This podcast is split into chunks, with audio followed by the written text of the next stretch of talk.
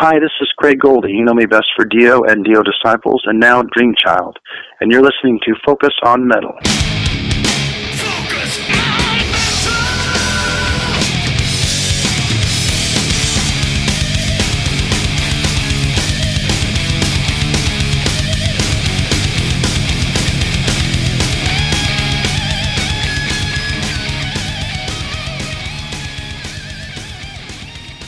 Hey, Metalhead, Scott Thompson here, welcoming you to another episode of that which we like to call Focus on Metal. So I don't say it enough, but I'm going to say it right now. Thank you very much for continuing to listen to us for the past, uh, what, about 12 years now, as uh, this one marks episode 576 for us.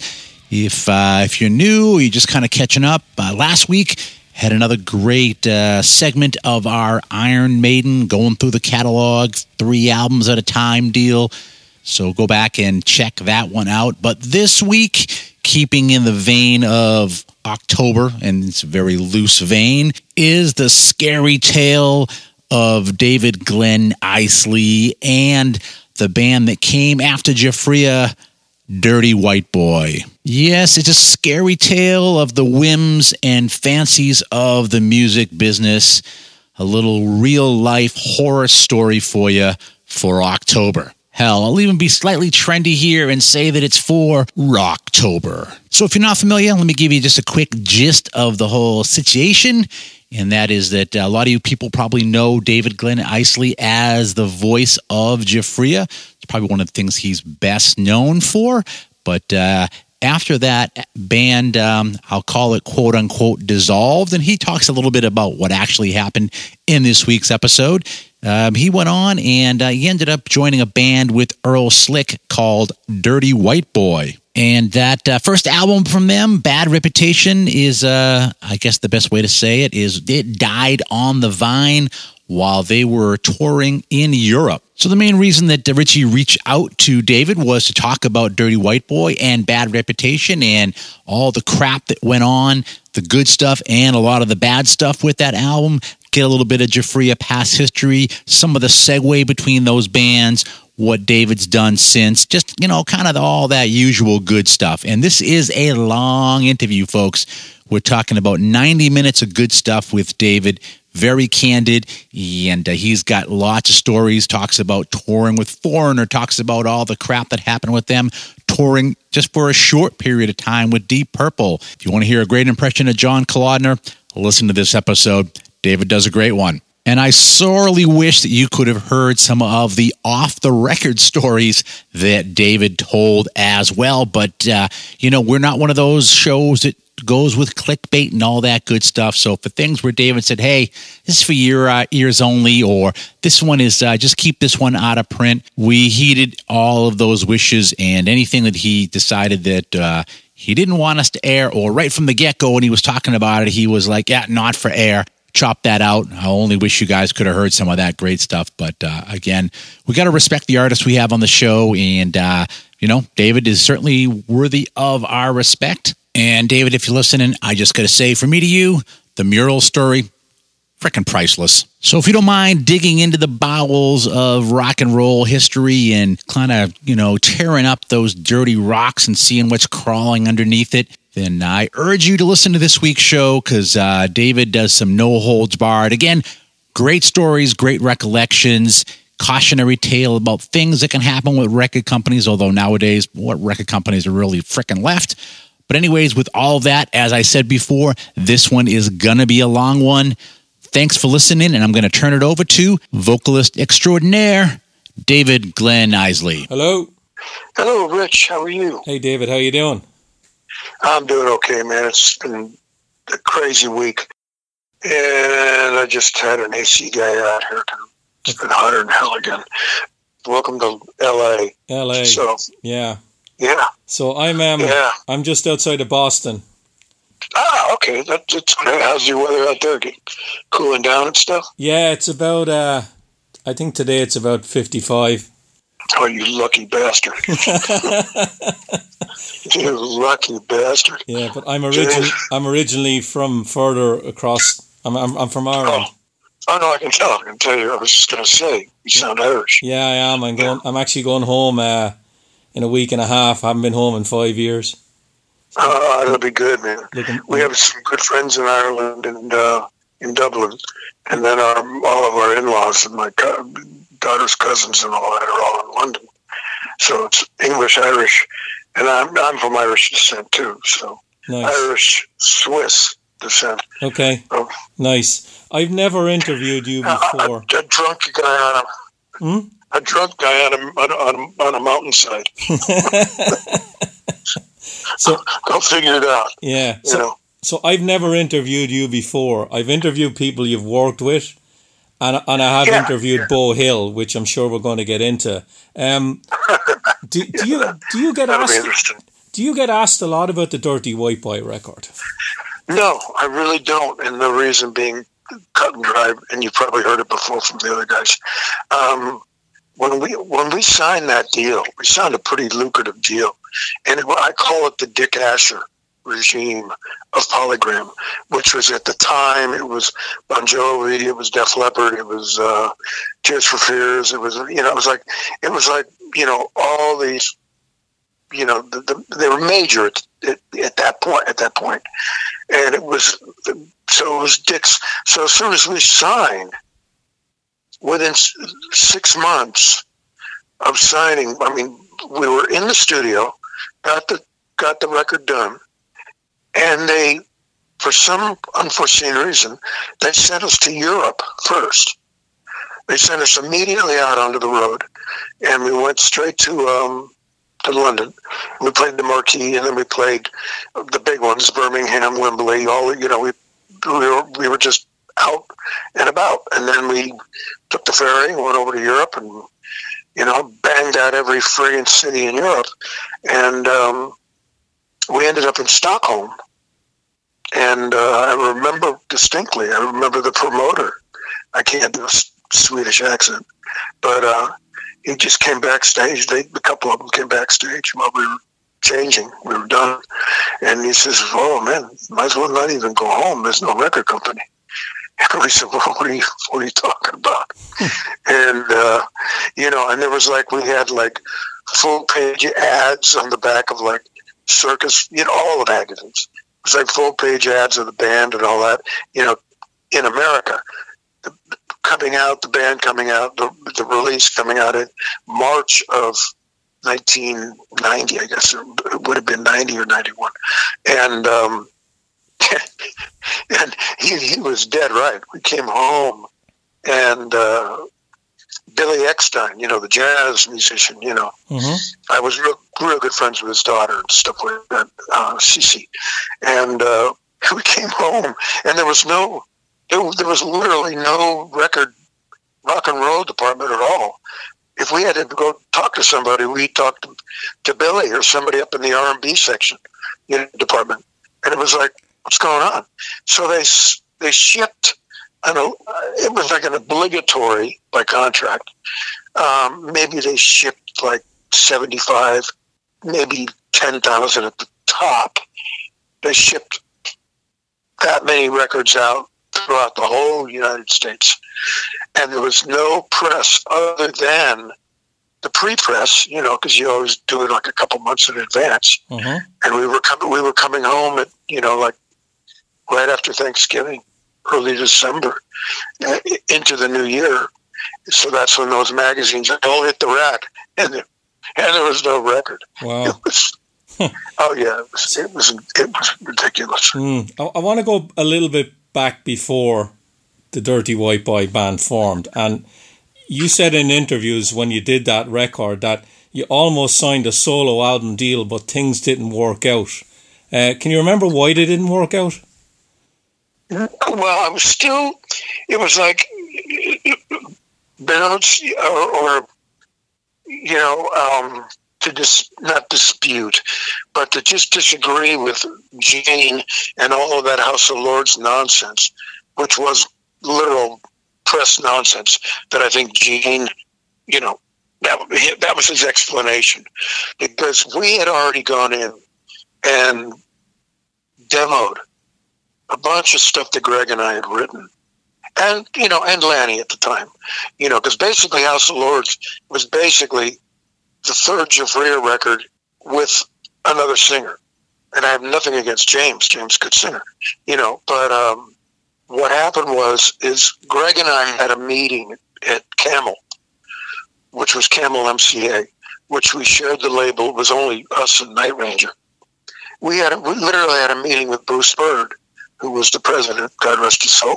But uh, and we just looked at each other. We just said we'd already demoed all this stuff, you know, and uh, which a third of the House of Lords record, a little, little over a third of it, is my stuff on that record.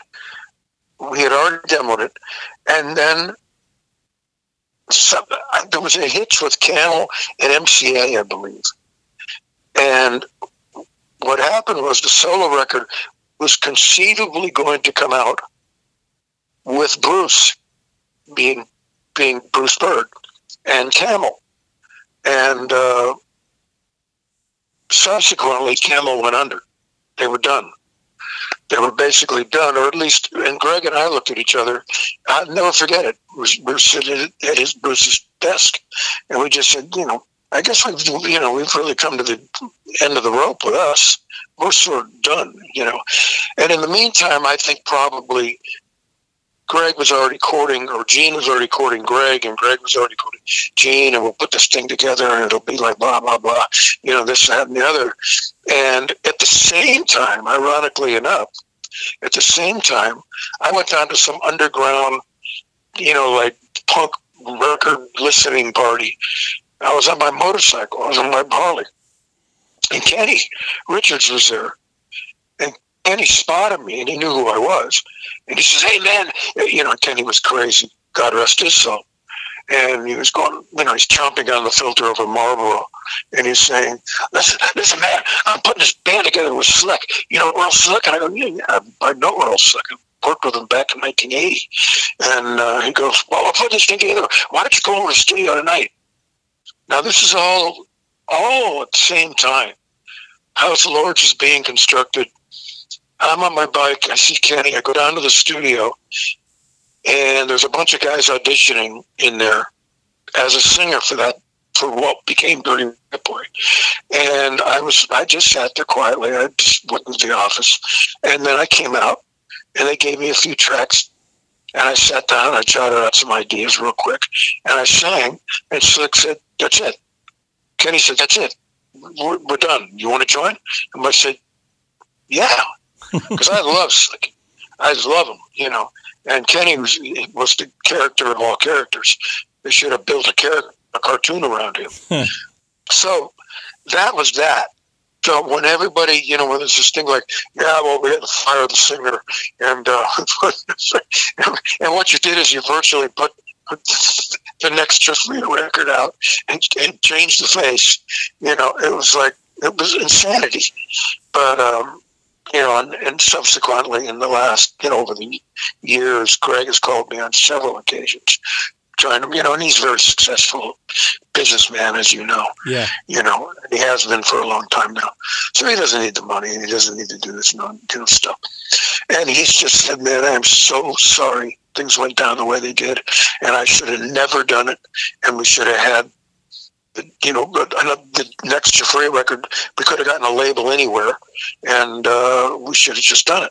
And Gene just twisted my arm, he just talked me into it, you know. And he, they had a history from Kiss and Angel, and you know, Greg just went for it and that's fine. I don't fault him for it. I say it's okay. I don't. I don't. It's all right. Listen, I landed on my feet. I was in. I was in one. Probably had more fun playing in Dirty White Boy than I did in Giuffria, really, because there was a lot of inner tension in Giuffria. In Dirty White Boy, there was nothing but just like let's just go rock, you know. Mm. Let's just go. You know, I mean, I've got. Unfortunately, Keni's got the majority of them probably in his grave with him. But the roadies used to, on cassettes back then, used to tape all the shows.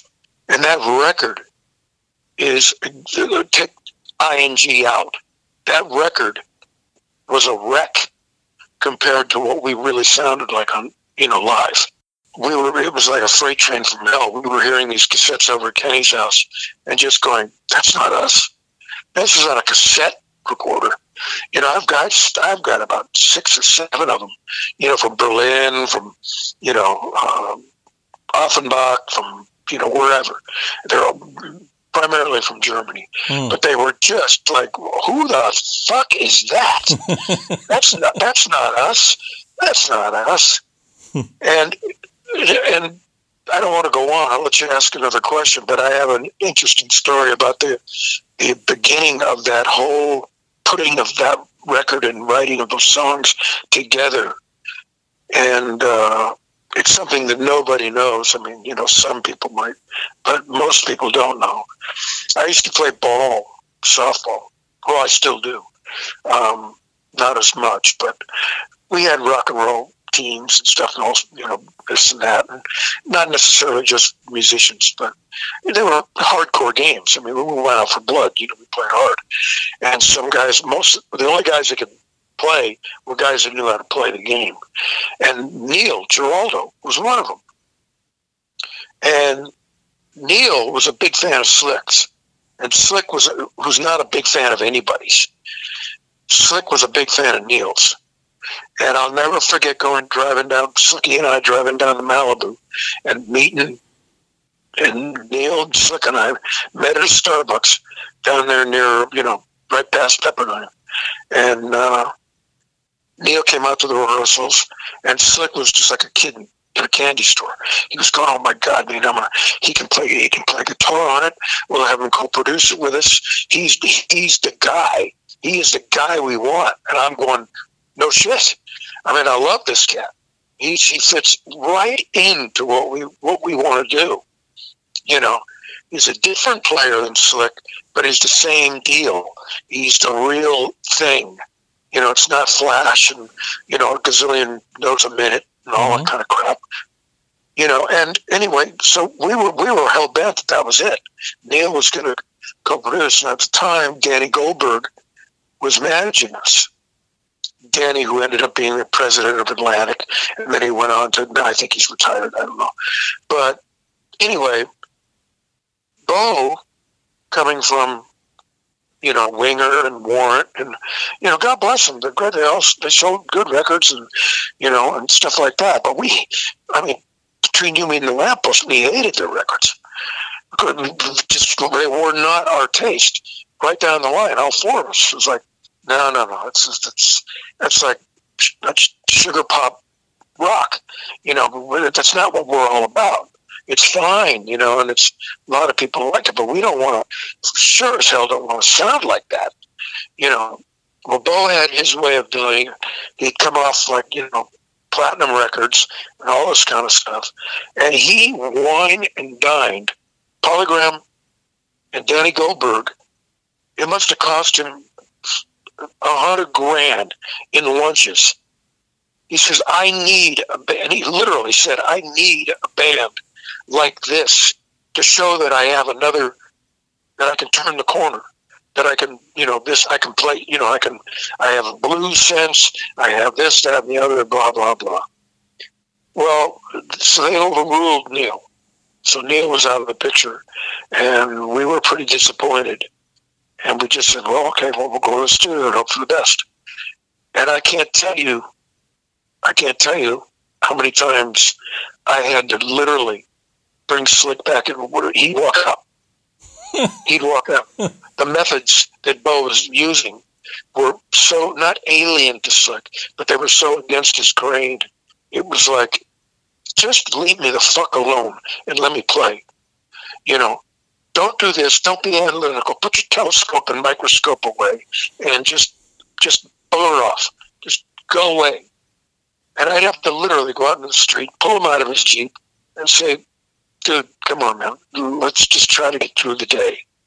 And that's how that whole record came together. And then the end mixes were just so bad that we had to take them to Woodstock with Thompson Barbiero, who Slick knew from Dancing in the Streets with Bowie and Jagger. And they tried to take they tried to take the multi-tracks and try to make heads or tails of them and try to make some kind of change. So it, it you know to, to, to pull it more into our, where we wanted it to be, which is near impossible because the performances are already there or the way it went down on tape is already there. And I remember Keni yelling and screaming, I can't hear my fucking hi hat. Turn my fucking hi hat up. Jesus Christ, it's a rock and roll band. You know, and if you listen to the Winger Warrant records, you can't even hear a hi hat. Mm. You can barely hear a cymbal. Once in a while, you hear a cymbal crash. You know, I'm talking about the early stuff. And that's fine. It's radio friendly. They don't care, you know, but we did. We cared. So, I mean, it was a, it was a, it was a bitch. It was really a, a, a drag. Mm. So the long and short of it is we, it was bad timing. So by the time we got back home, uh, there literally was no big, you know, rock and roll. That the polygram was the place to be. Period. End of story. Dick Asher. We got signed on a phone call, and I can't. I'm trying to remember his name, but he came. He came down to one rehearsal, and he called Dick up and he said, "Sign these guys." And we looked at each other and we went, "Wait, what, what do you mean?" Danny came down and he says, "Okay, you're on polygram." And we said, "What do you mean? We haven't even auditioned for anybody but I think his last name was McBride, something like that, like Ron McBride or something. He was like an underwing of Dick's, and that was it. We was signed. So, you know, that's how that whole thing went down. House of Lords did their thing, you know, and we basically were dead in the water in America. But we, you know, it was funny too 'cause when we got there hmm. because MCA, such a pathetic fucking label. when we Giuffria was out, you know, we did all the states with Foreigner, all the states with Deep Deep Purple, you know, the real bands, Yeah. and uh, twenty thousand seaters, thirty thousand seaters every night, you know, and uh, they we would go. They would send us off to record stores, you know, to, to like supposedly for signings, and they were like two two weeks behind getting the records into the towns that we were supposed to be playing in. so we go, we'd get to Charlotte, you know, to uh, play the show that night, and let's say hypothetically we'd be sent out to the store. They'd have like two records in the store. I mean, that's how pathetic it was. Wow. It was just unbelievable. So it, everybody had a sour taste in their mouth with that whole thing. By the time we got to Japan headlining, you know, the band was coming apart at the seams, you know, because Greg was, you know, he was trying to run the show and he was opening his mouth at the wrong time at the wrong people. And it got back to Irving, who was the president at the time. And, uh, and when Lonely in Love came out, which entered the charts 20 slots higher than Call the Heart, it was on the charts for about a week. And then the news got hit Irving, and he just literally, like Lily Tomlin laughing, he just pulled the cord right out of right out of the right out of the you know the uh, patch patch bay. Just said that's fuck them. That's it. I've, I've heard enough because he you know he was insulted. Somebody insulted him. Mm. So that's how that all went down. I got a But, couple, uh, I got a couple of questions on some of the things you've already Sure. brought up there. Go a little bit more detail on it. Um, Yeah. how how how when did you find out that Greg was going to use the songs on the debut House of Lords album, and how did you feel about it? I didn't. I did not know until the record came out, and then somebody, you know, I, you know, we'd done two records, we'd been around, you know. Somebody, if you look at that House of Lords record, my last name is misspelled wrong. They left the E off, so it's like the Isley brothers. Like I was one of the Isley brothers. Hmm. It says David Glen I S L E Y, and I was like, oh, I just was like, yeah, this has got to be Gene. It can't be. It can't. Greg couldn't stoop that low. You know that, that that's a big typo. I mean that that's like a big typo. And I think So, if, uh, if, if you can correct me, but I think the House of Lords record was the first one on his label. So, Yeah. so you'd think Yeah, that would have been was- like proofread and hundred percent accurate, and oh yeah, you would think anyway Yeah. that he'd have it totally like you know. I mean, all the Giuffria fans, the first thing they'd be doing is grabbing that record and seeing what's going on, you know, or what it's going to sound like. And Greg told, and I, this is straight from the horse's mouth. He said, "I want you to, to inflect every nuance that you possibly can muster up that Dave did on these original demos. And the original demos are on my Lost Tapes record Hmm. from Frontiers. You can hear all four or five songs, maybe short of one of them, on my Lost Tapes, which are the demos. They weren't the final big things. They were the demos for the third Giuffria record. And uh, they ended up on the House of Lords record.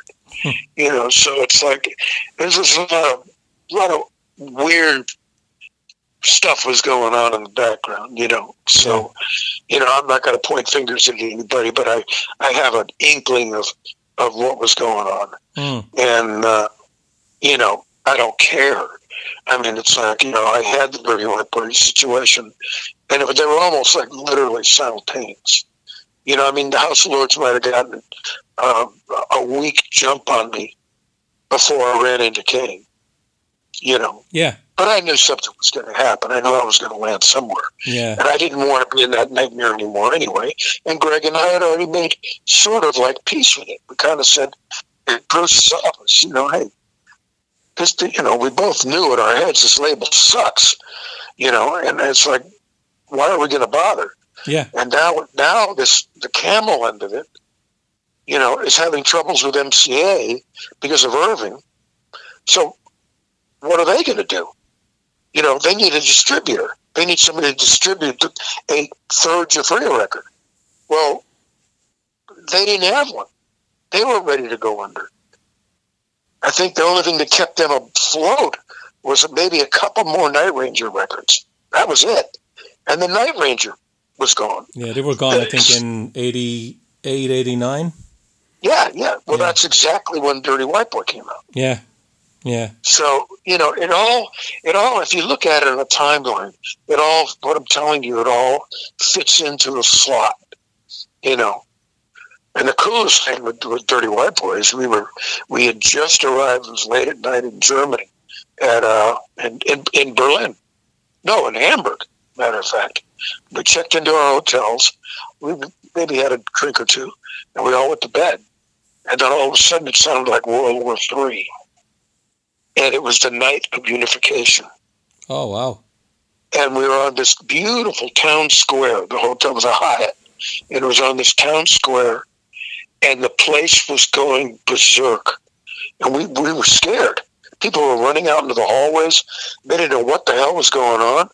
And then people started yelling unification in German. Unification, unification, the wall, the wall, it's coming down. And we all went, oh my God you know, we're, we're sitting in history, you know. And the next day, we all were like on our way to Hard Luck Chuck's, we used to call it, you know, Checkpoint Charlie. Hmm. We called it Hard Luck Chuck's. you know, we got there, we got little pieces of the wall and broken pieces of the sticks that came down, and you know, it was it was it was crazy. It was crazy. But unfortunately, we came home to we had to try to figure out how to become an R and B band real quick, and we just and we decided not to. Yeah. It was ridiculous. Um, you, you you mentioned also, David, that there was other singers that tried out for Dirty White Boy before you. Um, any na- any names that I might know? You Any know what? singers? There's. I'm trying to remember that you know that far back. There was one that I knew of that I recognized, and he was, short, a short fella, and a good singer, you know. But I, I, you know, if I remember his name, Mhm. I'll, I'll let you know. So at the time I'm mixing this, we still hadn't heard back from David as far as who that guy was, and you know, he maybe he forgot that he was going to try to remember. Who knows? It would have been uh, quite hilarious if he came back and said Ronnie James Dio, because of course, obviously, when he starts talking about black hair and short, that was the first thing that popped into my head. But uh, yeah, it's kind of weird for the timeline. But if David does reach back out to Richie and uh, drops who that was, I will certainly drop it into the show notes at focusonmetalpod.com.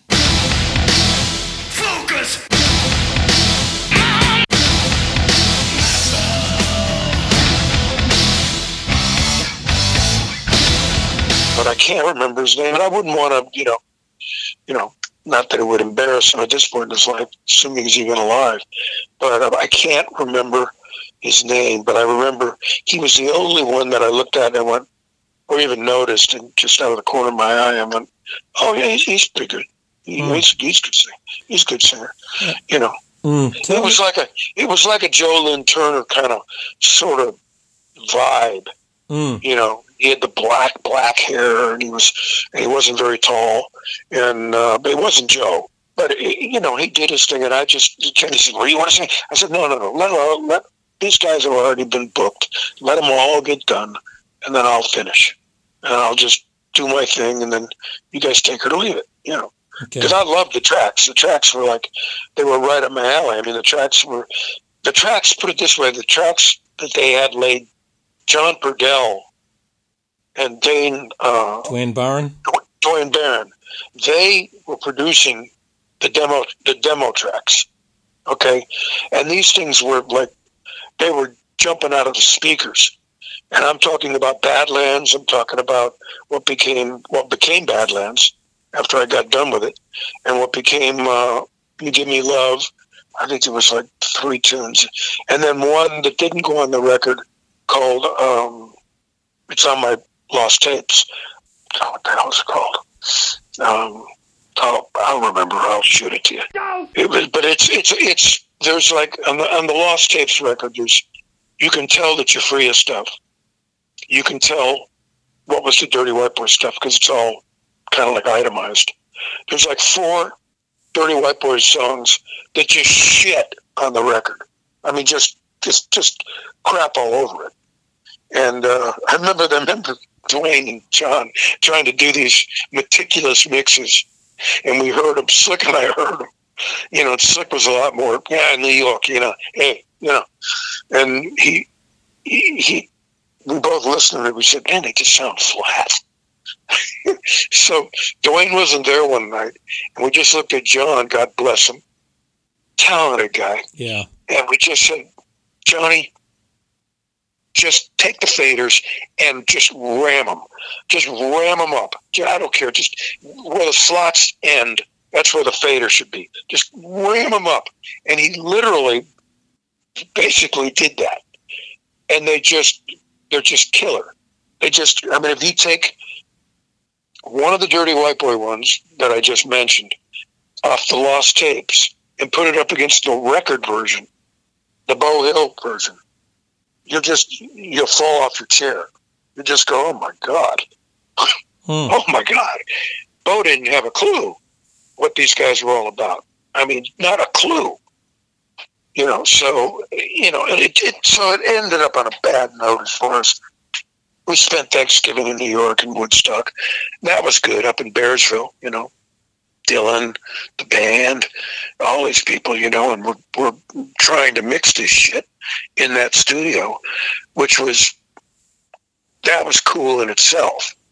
But um, the end result was, you know, Thompson Barbiero. They could only do so much, and it's like basically trying to undo a bandage that had been put on improperly, so the sore underneath it was already kind of getting, you know, messed up. So they tried to put whatever kind of band-aids they knew how to put on onto that record. And still a lot of people, you know, dig it and they don't know the difference. But if they take if they if they were to take the Lost Tapes album and then take those few comparisons, they'd be astonished. They'd just go, Wow, somebody missed the boat on this record, boy. Hmm. On the real on the real record. You know Yeah. which shouldn't be the real record at all. The real record should have been with friggin' Neil. Yeah. Should have been with Slicky and Neil playing guitars, Neil, you know, manning the helm, and uh, and us just having a great time. You know, Yeah. because Neil's a great guy, and he's a friggin' great player, and he's a great producer. all in his all in his own right. You know, So David, Pat and I used to have our hair done by the same guy. That's how I met them. It was hilarious. yeah. You know, So, so Da- Yeah. David, tell me about the first time you met Beau Hill. Did he did he go to dinner with the band and say, "Look, this is what sort of record I want," and you were able to discuss it with No, no, no, no. Any of that? no. When we first, I got to try to remember. I think we met up. I think Slick and I and Beau met up at the place called the Glen Deli, which is up in Beverly Hills. It's a it's a it's a deli. It's like a high end deli. And Beau took us to lunch, you know, and also another wine and cheeser. And this is before before you know, and we had already done the whole dog and not dog and pony, but we had already met with Neil, so we knew what we wanted. But you know, Danny was insistent, Goldberg, that we meet with Beau. So we met with Beau. He took us to lunch, and he says, you know, he said the same thing, same story. I need you guys. I need you guys worse than you need me. I need you guys, you know. And he was he was doing that whole spiel, you know. He's coming. We're not coming off of a million double platinum, single platinum records. He is. So his bullshit of "I need you more than you need me" was like that went in one ear and right out the other, and we just sat there, had our free lunch, and uh, looked at each other and went. We both just said, "What do you think?" And I said, "Well, we'd, we'd, we'd rather do this thing with Neil. There's no two ways about it." We'd rather do it with Neil because we know what it's going to end up sounding like. It's going to sound like John and Duane, on you know, on steroids. It's going to be huge, you know. And uh, Dan and they just basically the record company because of money, because of numbers, they overruled us and they said no, we're going to do it with Beau. So we just kind of bit our tongues and went, well, let's just you know go and do it with open ears. And and it was the most exhausting time. You know it was like day and we're, and we're in a wrong studio. We're in a studio that paula you know the enterprise in the valley which is where paula abdul god bless her sweetheart she had just won seven grammys and i meet her at the water cooler and i go congratulations from last night. That's great. You know hey cool. You know and she's just you know she's in the other room. And and i'm thinking to myself scratching my head going what are we doing in this studio? That is just maxed out wall to wall without board gear that none of us give a shit about i mean I'm not kidding you slick in the, on that record he used an mxr phase shifter which you could buy for 79 bucks and i think an overdrive pedal that's all he wanted. That's all he needed. And Beau insisted on him pushing it, sticking me in this rack and trying to get this sound and trying to, and Slick would just get to the point where he was, you know, gone through a pack of Marlboros and he said, I'm out of here. I'm fucking out of here. I'm leaving. You know, and I go, oh God, what am I going to do? You know, and I, I'd run, I'd go out, I'd run into the alley and I'd drag him back in. I say, Slick, we got to, let's just try to get through it. He goes, this, this is bullshit. He goes, this is bullshit. I can't play like this. Nobody's ever asked me to play like this. Bowie's never asked me to play like this. John never asked me to play like this. I could walk in there with a fucking empty beer can and a rubber band, and if they and if I said it works, they'd say, "Okay, cool, play." You know, that's it. D- David, Beau wh- was why, why, as a compromise, did you not go to the label and say, right, why, why can't we do the album with with Duane Baron and John Purdell then? Because number one, they at that point, they had never even heard. I don't believe they had ever even heard John and Duane's demos.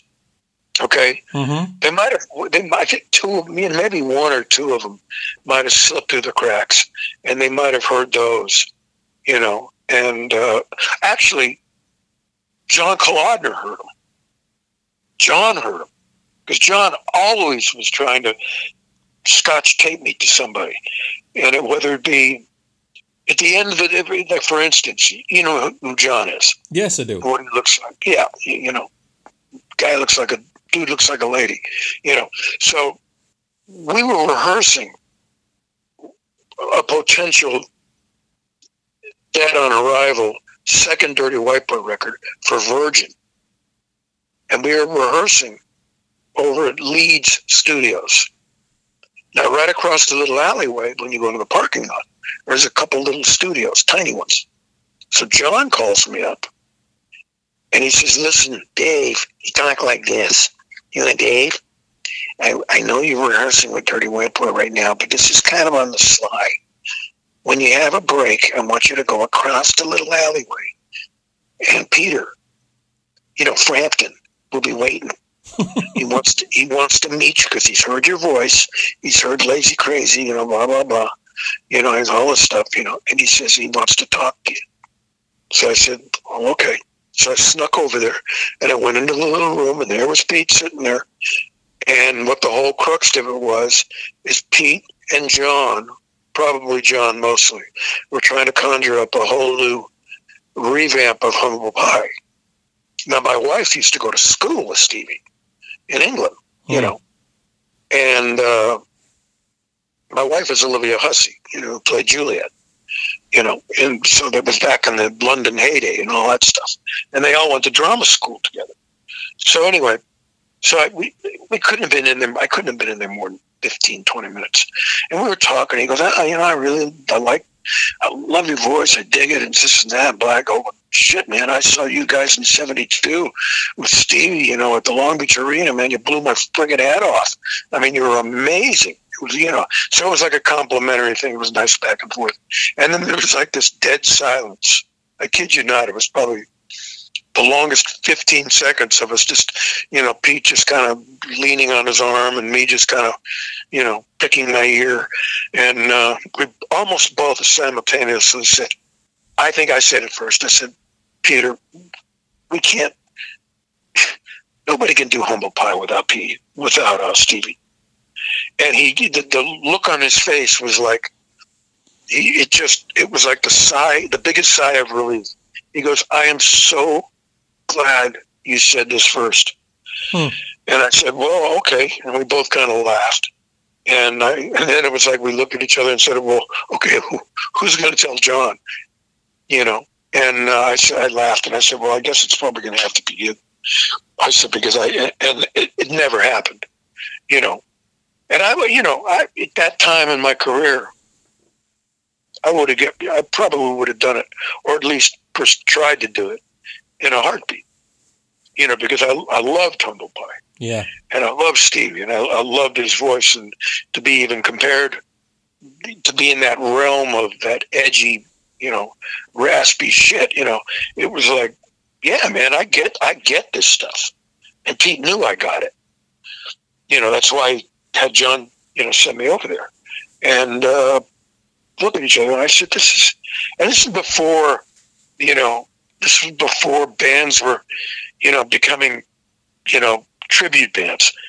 This was well before that, but it might have been one of the first ones, you know, if we had gone ahead and done it. Mhm. And I'm glad, in retrospect, I'm glad we didn't do it because I, I wouldn't, you know, I know Kelly very well, or not very well, but I know him. We've met several times, and he's a great singer, and he does a great job of doing Lou, you know, and uh, but you know, come on, he's kept the music alive. He's he's kept Mick on his feet for years, but it it, it, it really is meaningless. It's like you know, the audiences are older. They don't care. They just want to hear the songs. But there's no substantial new records, you know, with with Lou and Mick writing. You know, it, so it all make to me. I've just lost so much interest because it just does. It's meaningless. It, it just it, it, it's meaning. It's meaningful to the fans, and the fact that you got to just be on the road all the time to make your to make your mortgage or your rent Yeah. you know, because you can't make any money with records anymore. Mm-hmm. Forget it. Forget it. So, you know, it it probably would have been one of the forerunners of they're trying to put back Humble Pie together, and they got a new singer. you know, great. Hmm. You know, who cares? It's like, okay, well, let's put Zeppelin together. we'll just we'll just replace Plant. Fuck it, who cares? you know, yeah. It's like you don't you don't do it, man. If you got any kind of integrity, hmm. you know. So it, it's yeah. So David, um, you already said that Earl wanted to kill Beau. So tell me about tracking vocals with Beau. Did you want to kill him as well? No, I didn't. You know why? Because he had nothing to say. We did all my vocals.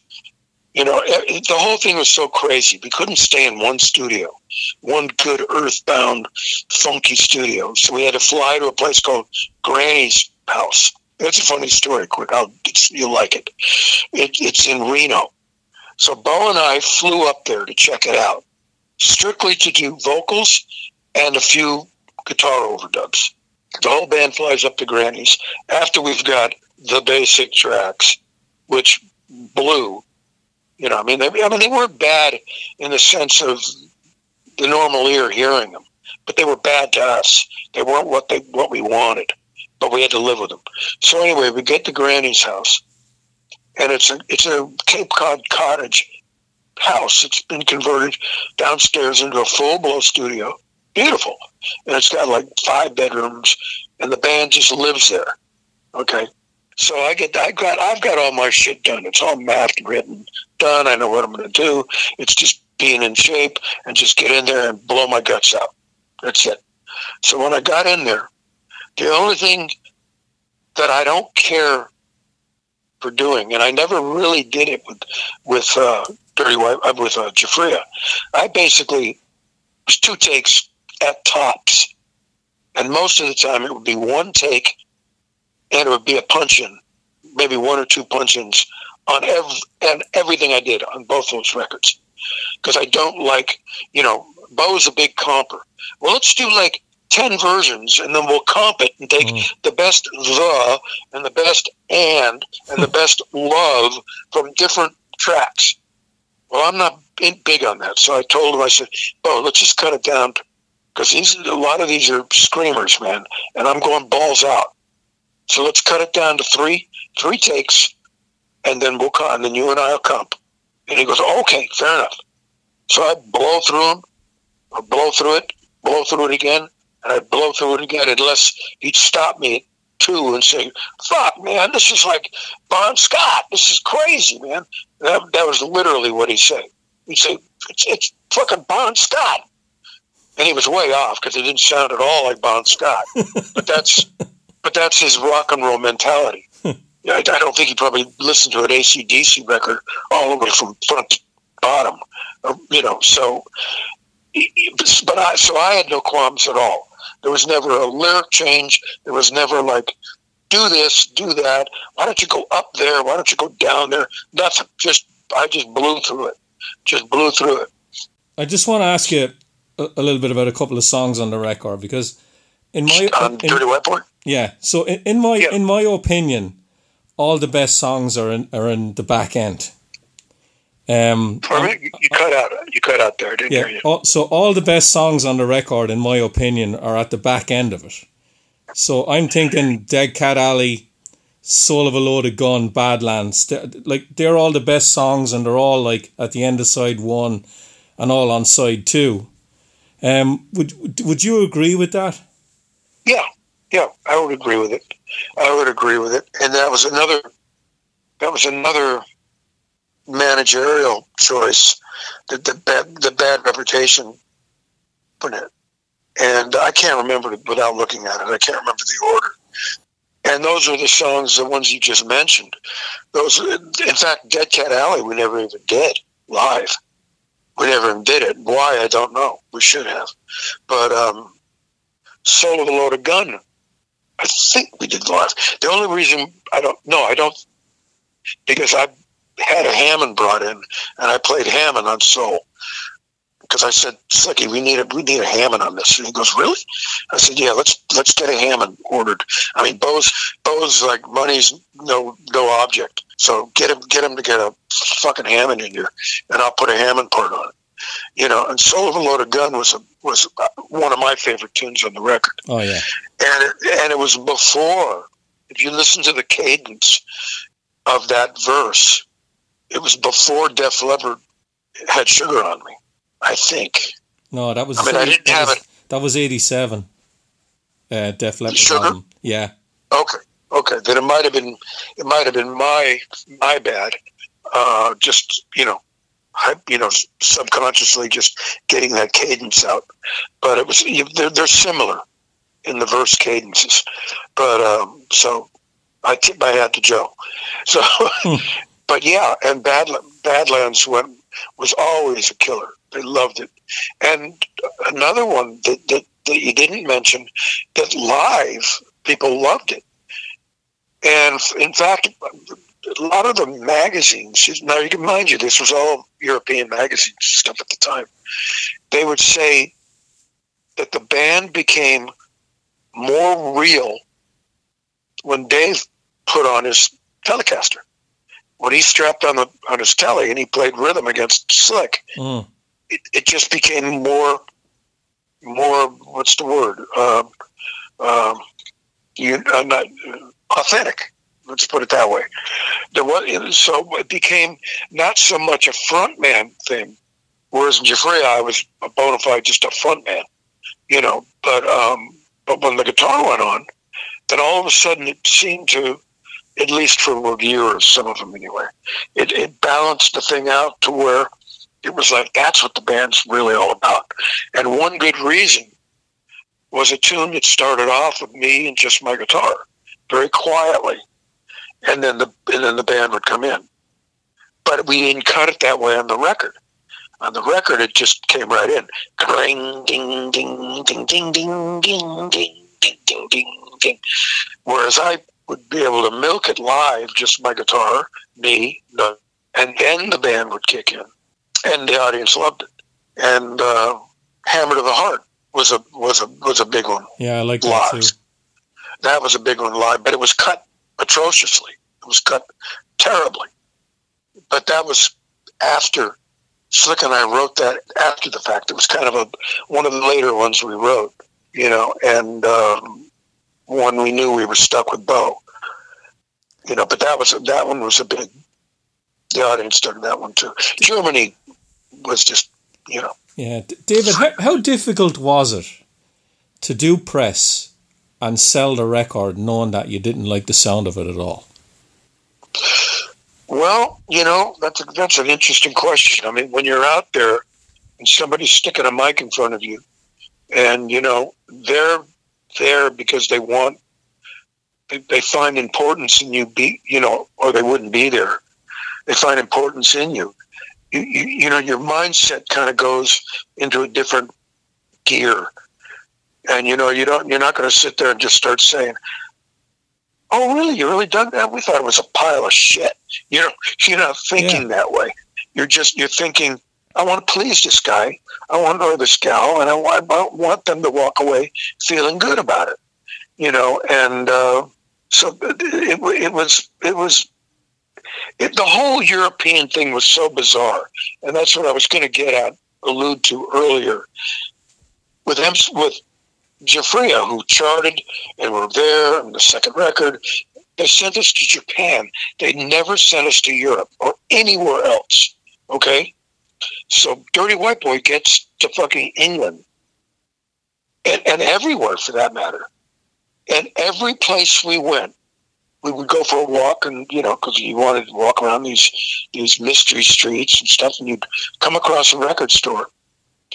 And we were in that town to play all the displays in the front of the record stores were both Giuffria records, and sometimes behind the Giuffria records were the Dirty White Boy record. Was the Dirty White Boy, and Slick would look at me and he'd go, "You motherfucker!" He goes, "You telling me you they you never played here?" And I said, "Slick, as God is my witness, we never they never sent us here." And he goes, "Well, why the fuck is every record store touting the Giuffria records. And I go, I don't know. I don't know. And every time we do it, you know, we try to get back on the bus. You know, be crowds out there. Two thirds of them were Giuffria fans. And there'd be, you know, I'd be signing jackets, albums, this, that, and the other. And Slick would be going, this is insane. What is going on? What is going on? So he was really, and, you know, I don't think he'd mind me saying this because it's, it's his truth. You know, this was the first time Slick went on tour, on a major tour, let's just call it a semi major tour, sober. Dead stone cold sober. So he was, there was a part of him that was scared shitless. And he was, you know, he's about as pro as you can get. Hmm. And he's been, I, I, God bless him, he's been sober since 1988. I mean, he won't eat a piece of food that's got boiled off vodka, you know, or boiled off anything like that. I mean, he is just stone cold sober. Yeah. And that's since 88. But that tour was, was his cherry breaker.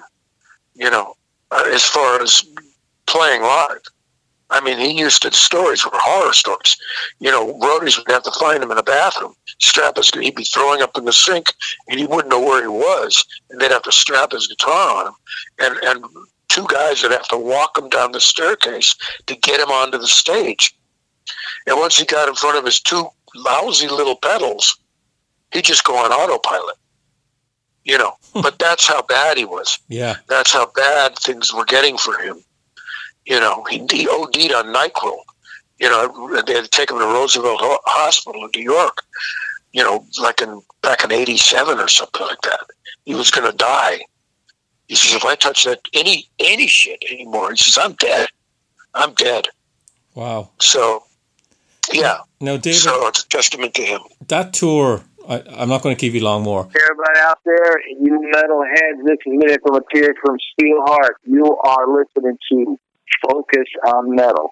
Rock and roll. Uh, that tour was in Magnum, wasn't it, in England? Yeah. Um, yeah, Magnum was, for the most part, was, we were, I think we were up pretty much at the time with them. Mm. I think they were they were on the same label on Polydor.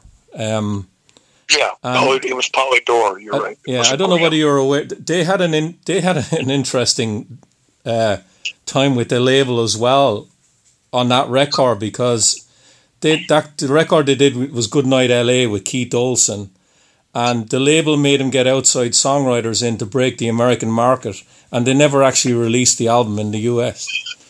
That makes sense. it's, it's typical bullshit. It's typical label bullshit. Yeah. You know, um, I remember being in Scotland. I can't remember his name. Most of them were really nice fellas, but the singer, Bob Catley. I can't remember his name. Bob Catley. What's his first name? Bob Catley. Bob Bob Catley. Yeah. That's right. He and I, I remember it was the only time throughout everything. He and I got sent to a radio station in Scotland to do a, an interview together, and I don't think he liked me at all. And I can pick up a vibe pretty quick. So I basically just kind of sat next to him, but I basically just made just made the DJ laugh, you know, which I don't think Bob liked at all. I was just joking and having a good time, and he was just sitting there very morosely, and I didn't get along. We didn't we didn't go out of our way to talk or anything like that. Whereas Lou Gramm, Lou, you know, he, he was we he and I would eat with the crew. That's the kind of guy Lou is. Mm. He and I would eat, we would eat with the crew, and then you know he used us as his barometer as to how the audience was.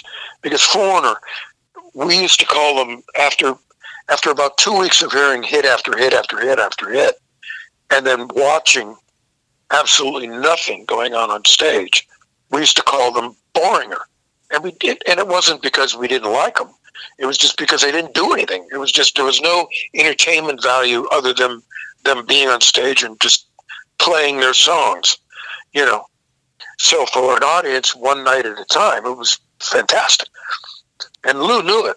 So when I was coming off stage, soaking wet, he would stick his head either out of the dressing room or out of the, the crew room and he'd look at me with those big blue eyes, those big bug eyes, he'd look at me and he'd either give me a thumbs up or a thumbs down with this big question mark on his on his face, and I just go thumbs up, and he'd go yeah, and I, if I go if I went thumbs down, he knew he was going to have to be working hard and you know and try to get the audience to friggin' budge, you know. So uh, it was uh, it was very interesting, you know. The, the and then he took us the, the night before the last gig. He took us all like at eleven o'clock at night. He had his favorite Italian restaurant in Rochester stay open, and he took both bands and everybody. The crowd, everybody to a big dinner. Nice. And me and Rick, Rick Wills got into a you know their old bass player Yeah. got into a got into a bread roll fight, throwing shit all over the restaurant.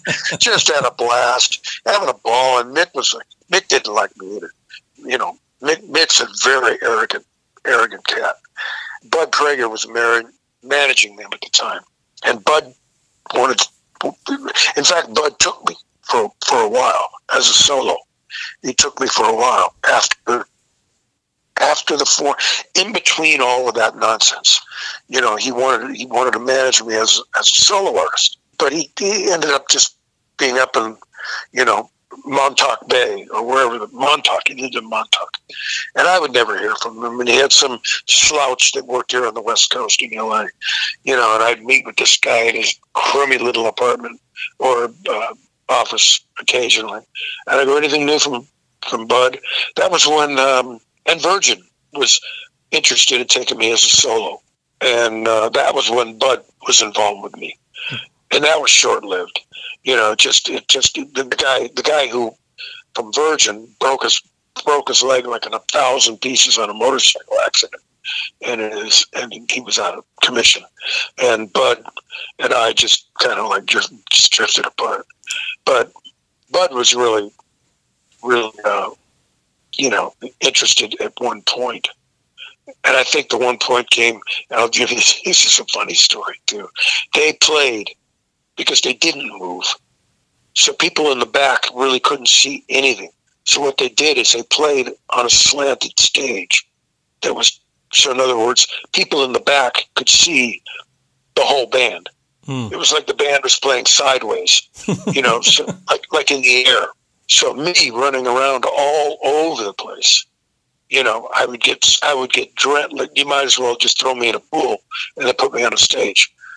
I was, you know, from one end of the stage to the other for ninety minutes. You know, for an hour, back and forth, back and forth, back and forth.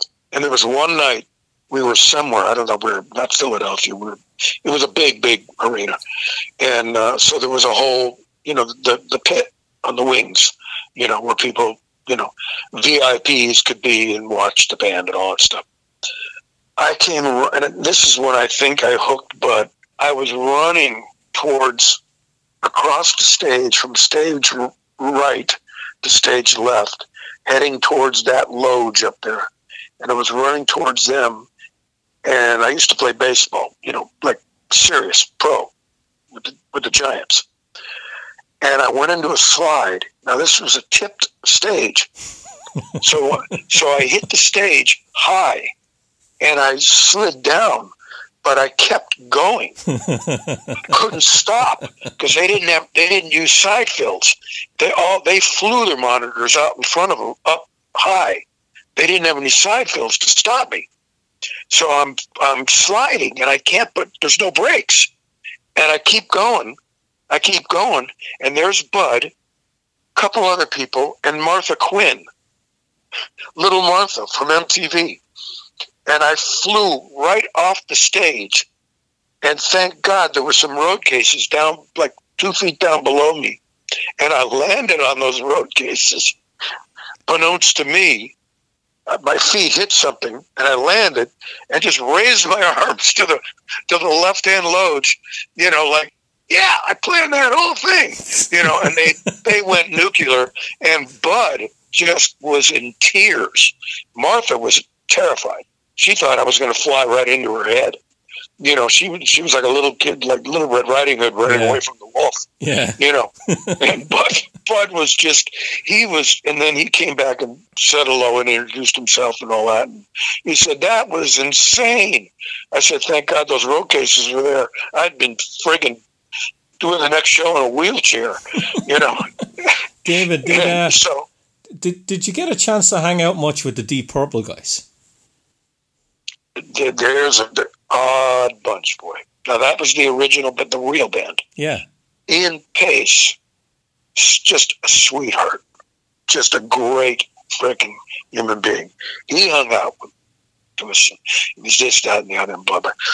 Richie, I'm going right to Richie. I don't care because I'm not the only person who will go after, go go for his throat.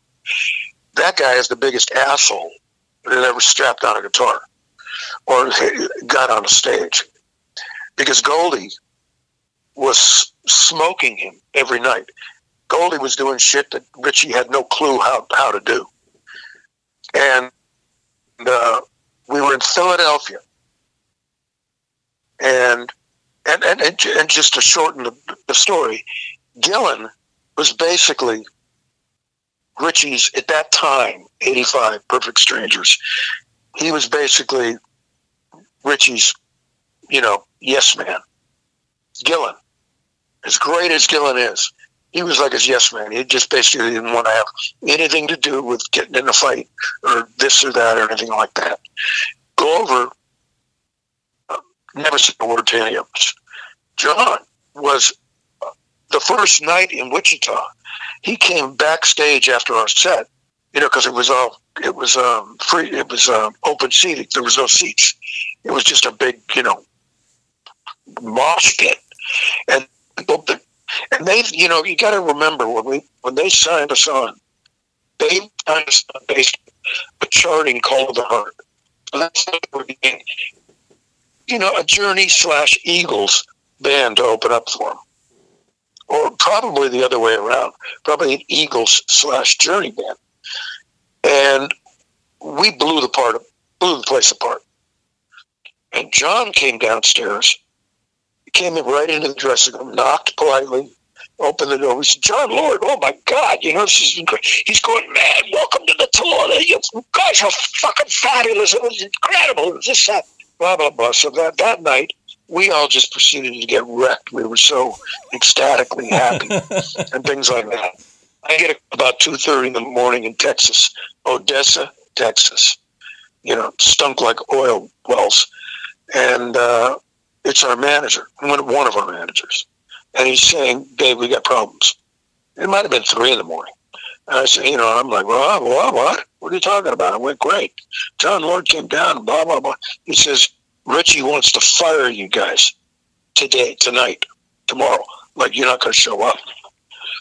And we said, what are you talking about? And he said, Richie wants you guys off the tour. He doesn't want to deal with you guys. And I said, what the fuck, what the fuck for? This is my first major tour. I'm going, what the fuck for? And then it spread through our whole camp. And it was like, he wants what? And then the management said, listen, you know, they got to uh, Bruce, whatever his name is, who was their manager. Bruce He said, Payne. you can't, yeah, Payne.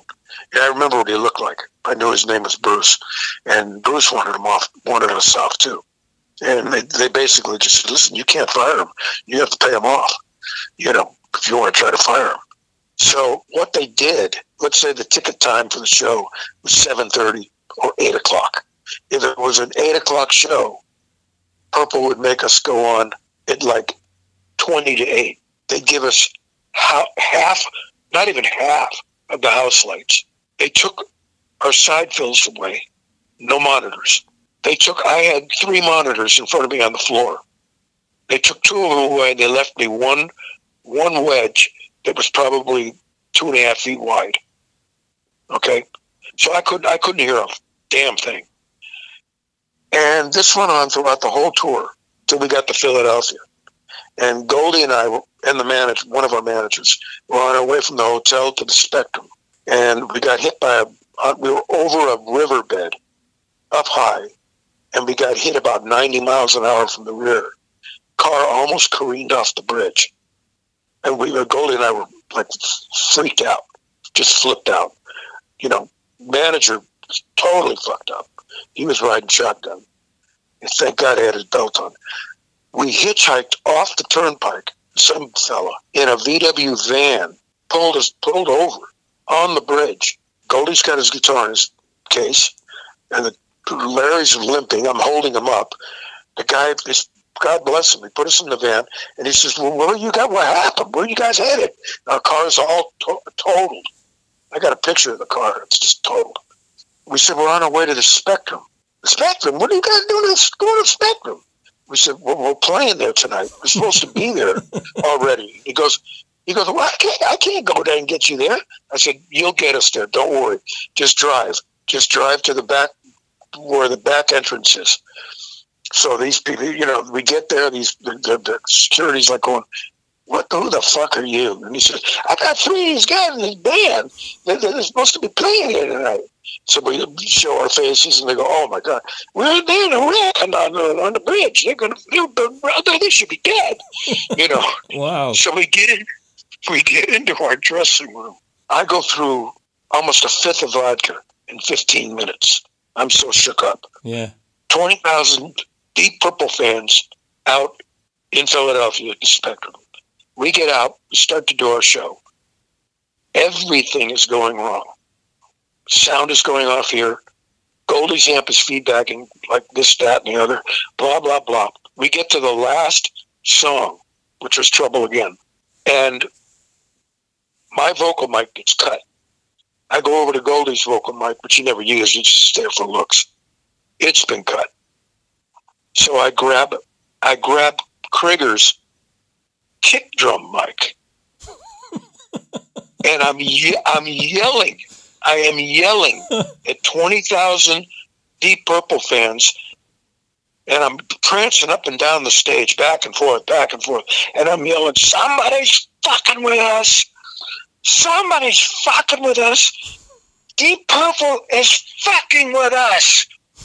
And I sure as hell, I look back, and Richie's just after I start that rant, he start walking. He's walking off the back of the stage.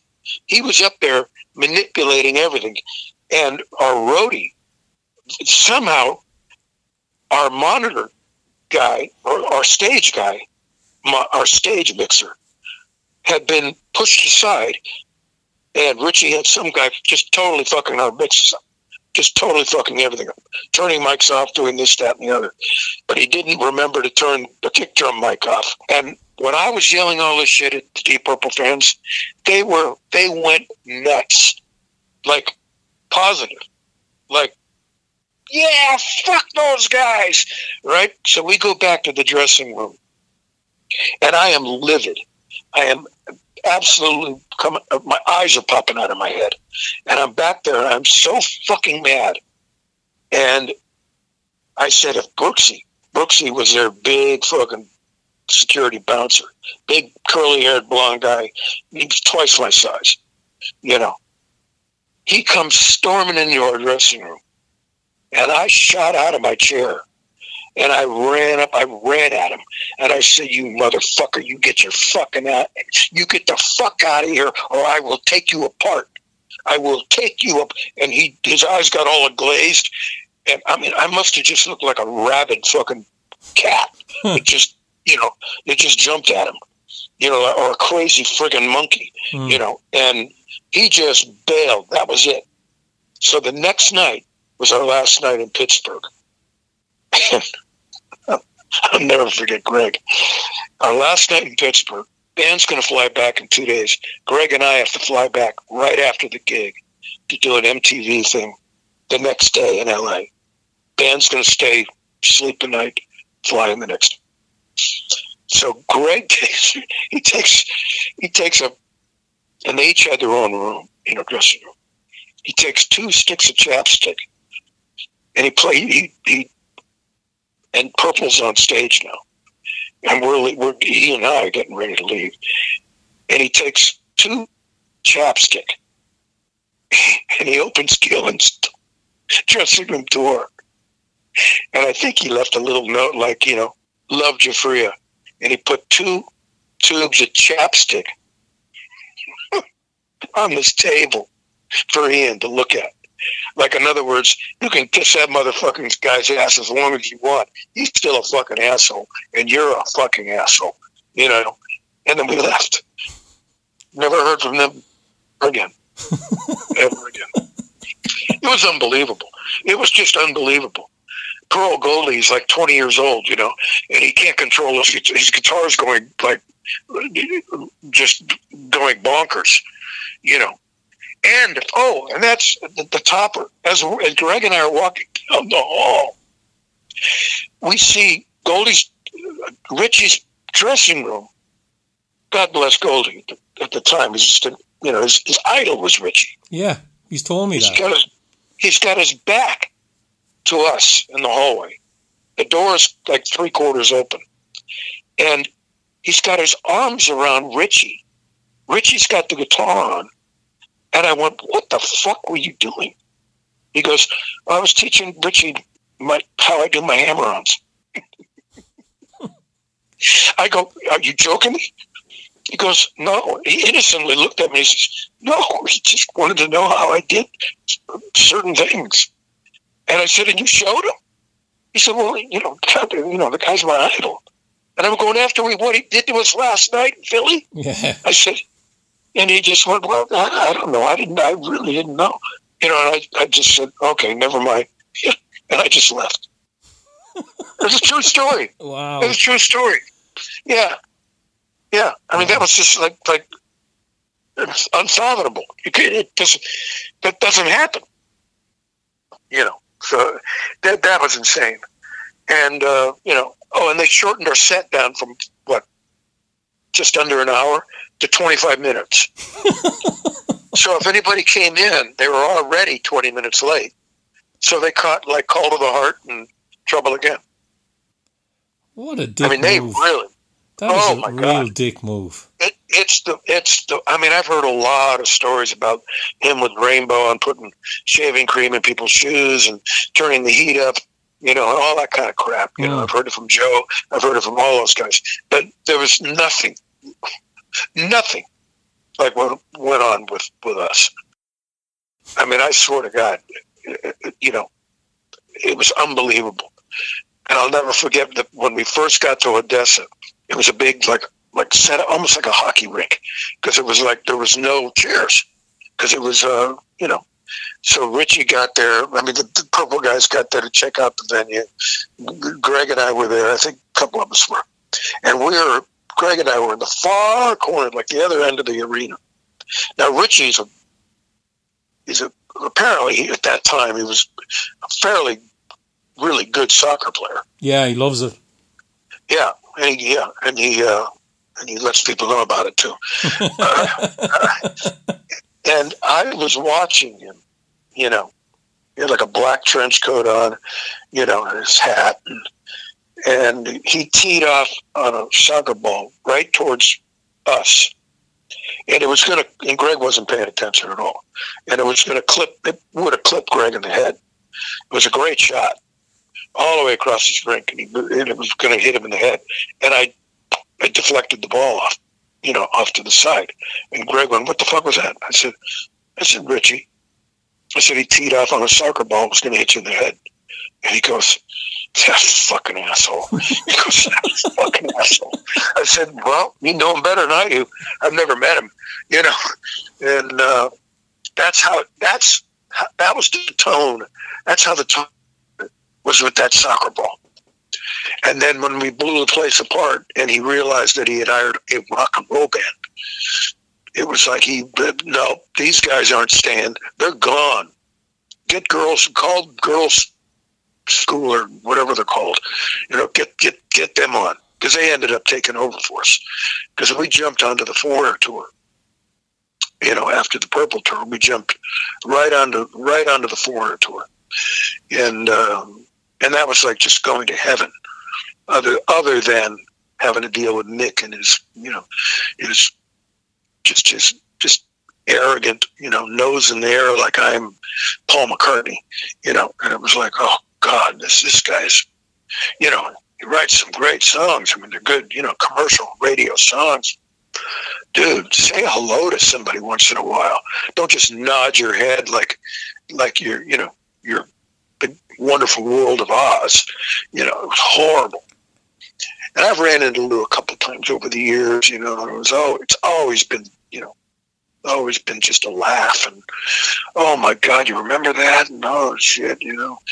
I remember them leaving. He and Mick were, we had a few days off. We were going to play a couple little clubs, and they had three days off, and they went. Lou and, uh, and Mick flew to go out and see the firm. And I went, Oh, you're going to go out and see the firm? You're going to go out and see Rodgers? And Lou was like all lit up and he's going, Yeah, man, I'm going to see the man. I'm going to see the fucking man. You know, and I swear to God, this I talk like a kid. He's going, I'm going to see the man. So a couple days later, they, you know, they come back for the next, you know, they return.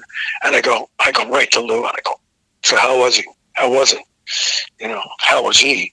And he, he just smiled. He just went, the shit, man. The shit. it was so cool. It was just a great, a great moment. And then I've run into a couple of times in studios, you know, around here, you know, in LA. Mm. And he, it's always been real, you know, and I felt so bad man, when I found out about his, you know, the surgery and all that shit. But he made, he got through it, you know. Yeah. And, and just to, just to make sure you don't misinterpret anything. I tip my hat to Kelly and that whole thing and keeping him going because I know Kelly, you know, and he's he's a great singer He is. and he's had a great career. He, he turned it into a great career for him for himself, you know, and uh, you know, so as far as foreigner, no qualms other than just Mick not being a very likable fella. Mm. But now, you know, it's like all of us, you know, your mortality starts to set in, and it's like, uh, you know, who have I been an asshole to over the years? That starts coming to the forefront of your head, you know. Thankfully for me, I don't have anybody coming to the forefront of my head. I've never really messed with anybody. I've always been very calm and cool and, you know, respectful. And if if somebody got, got me pissed, I'd let them know it, you know. But, Hmm. but I'd have to really be pushed. like on that purple thing in Philadelphia, I was pushed to the limit. Well, the, the, well, David, the Yeah. way to look at that is, it, after that, it can only get better. Yeah, at my age. So, fi- final, que- Yeah, yeah. fi- final A question big hit in the geriatric ward. Yeah, final What? question from me, and I'm sure I already know the answer to this. Uh, when is the last time you listened to the Dirty White Boy in full? Well, you know what?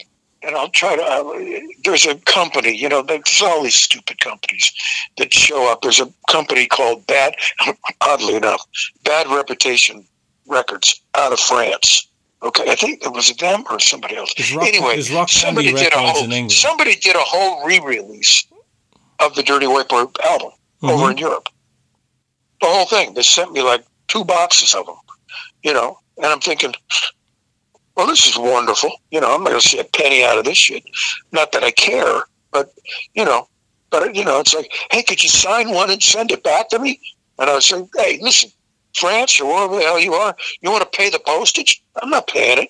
You know, give me a break. You're going to be keeping all the money Yeah. you know, Christ. you know, so I never sent the guy anything, you know, but, um, uh, what did you ask me? Um, when is the last time you listened to the whole record? Oh, oh, oh, the whole thing in together uh, a long time ago. But in my studio, I have, I have, um, you know, I have, like I said, that I have some of the demos. I have some of the, the uh, some of the Beau Hill first mixes, which are interesting in themselves because I did all the string parts. And Bose taunts himself as, as being a keyboard player, that he was a keyboard player. And I said, Beau, Beau, why don't you play keyboards on this stuff? And he go, oh, no, no, no, no, no. You play keys? And I said, yeah, know, I'm a, I'm a, I'm a hacker. I can, I can get through it. I've, everything I've ever done on my solo shit, everything. I've done all the keys. He says, you know, you just play keys. So there's some interesting stuff on there only because he favored the keyboard stuff. So I would listen to it and go, that, that's kind of interesting, you know. But as a whole, the actual record, I've never sat down and listened to it for quite some time. You know, you know, again, a song here, a song there. I think I've gravitated to like soul, Mm. listen to that. And gravitated to "You Give Me Love," and there's like two titles on that one. You give me love and the ballad, um, that one and um, Badlands, because I have, I have the two, you know, comparison ones. I have the John mixes of those of that one, and I have the uh, the John mix of uh, of Badlands, which just, I mean, they just they incriminate the record. so, so we didn't really know what we sounded like really until we got out live, and the roadies were recording us backstage on a cassette machine, and we were going, "Who, who the fuck is that?" and Keni's going, "It's us, dude. It's us." And we're going, "No, there's no way."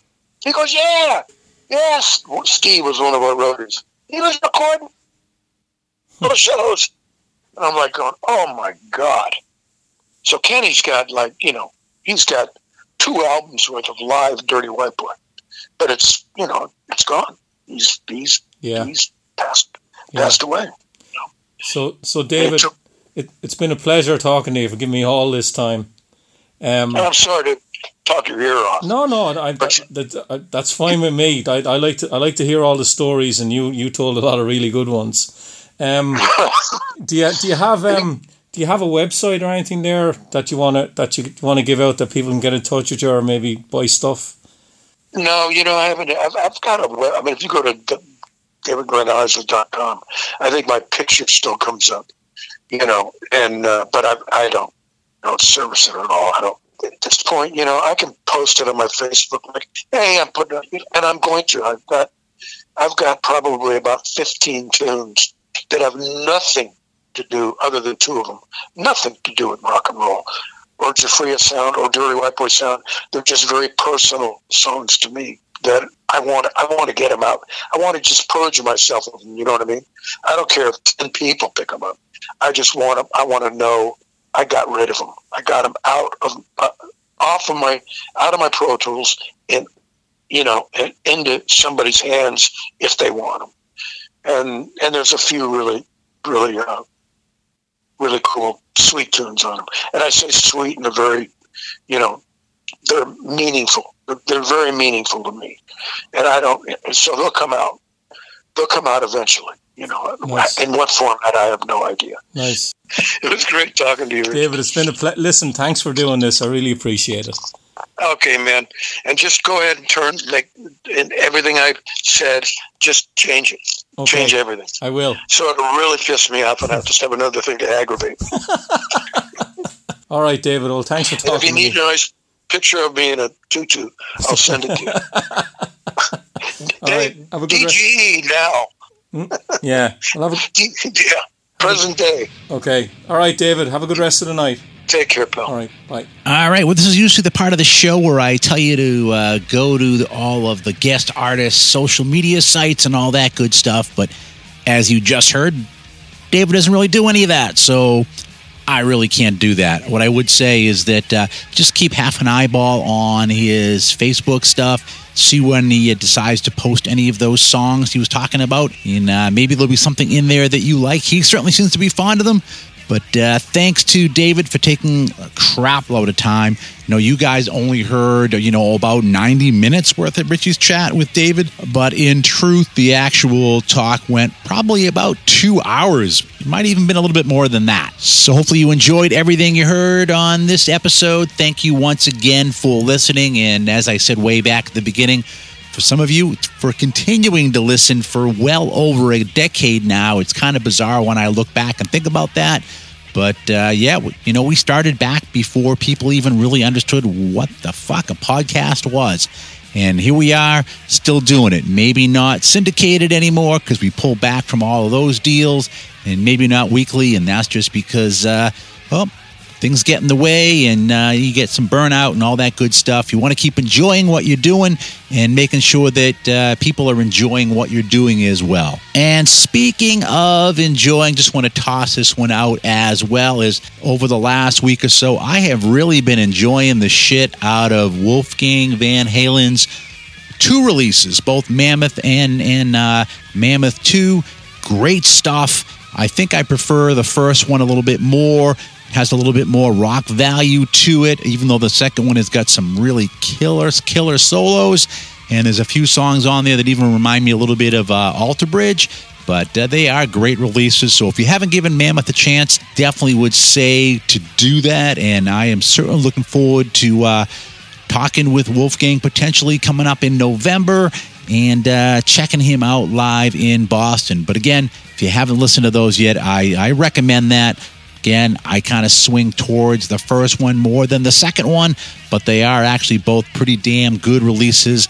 Lots of good musicianship on there on display. And also, while we're talking about new music, let's talk about a little bit of new old music. Another one you might want to go check out, pick up is the new release from Whitesnake. It's a reissue of the Purple album. And it does have our buddy Joel Hoekstra laying down some mean ass guitar on there. So if you want to revisit that album, Go check that out. Make sure you do it early enough that you can get yourself one of the gold editions. But, anyways, for this week, that's it. There ain't no more. Stick a fork in it. This puppy is done. So, for Richie, myself, and everybody else here at Focus on Metal, have yourselves a great metal week. And until we talk to you again next time, remember Focus on Metal. Everything else is insignificant. You're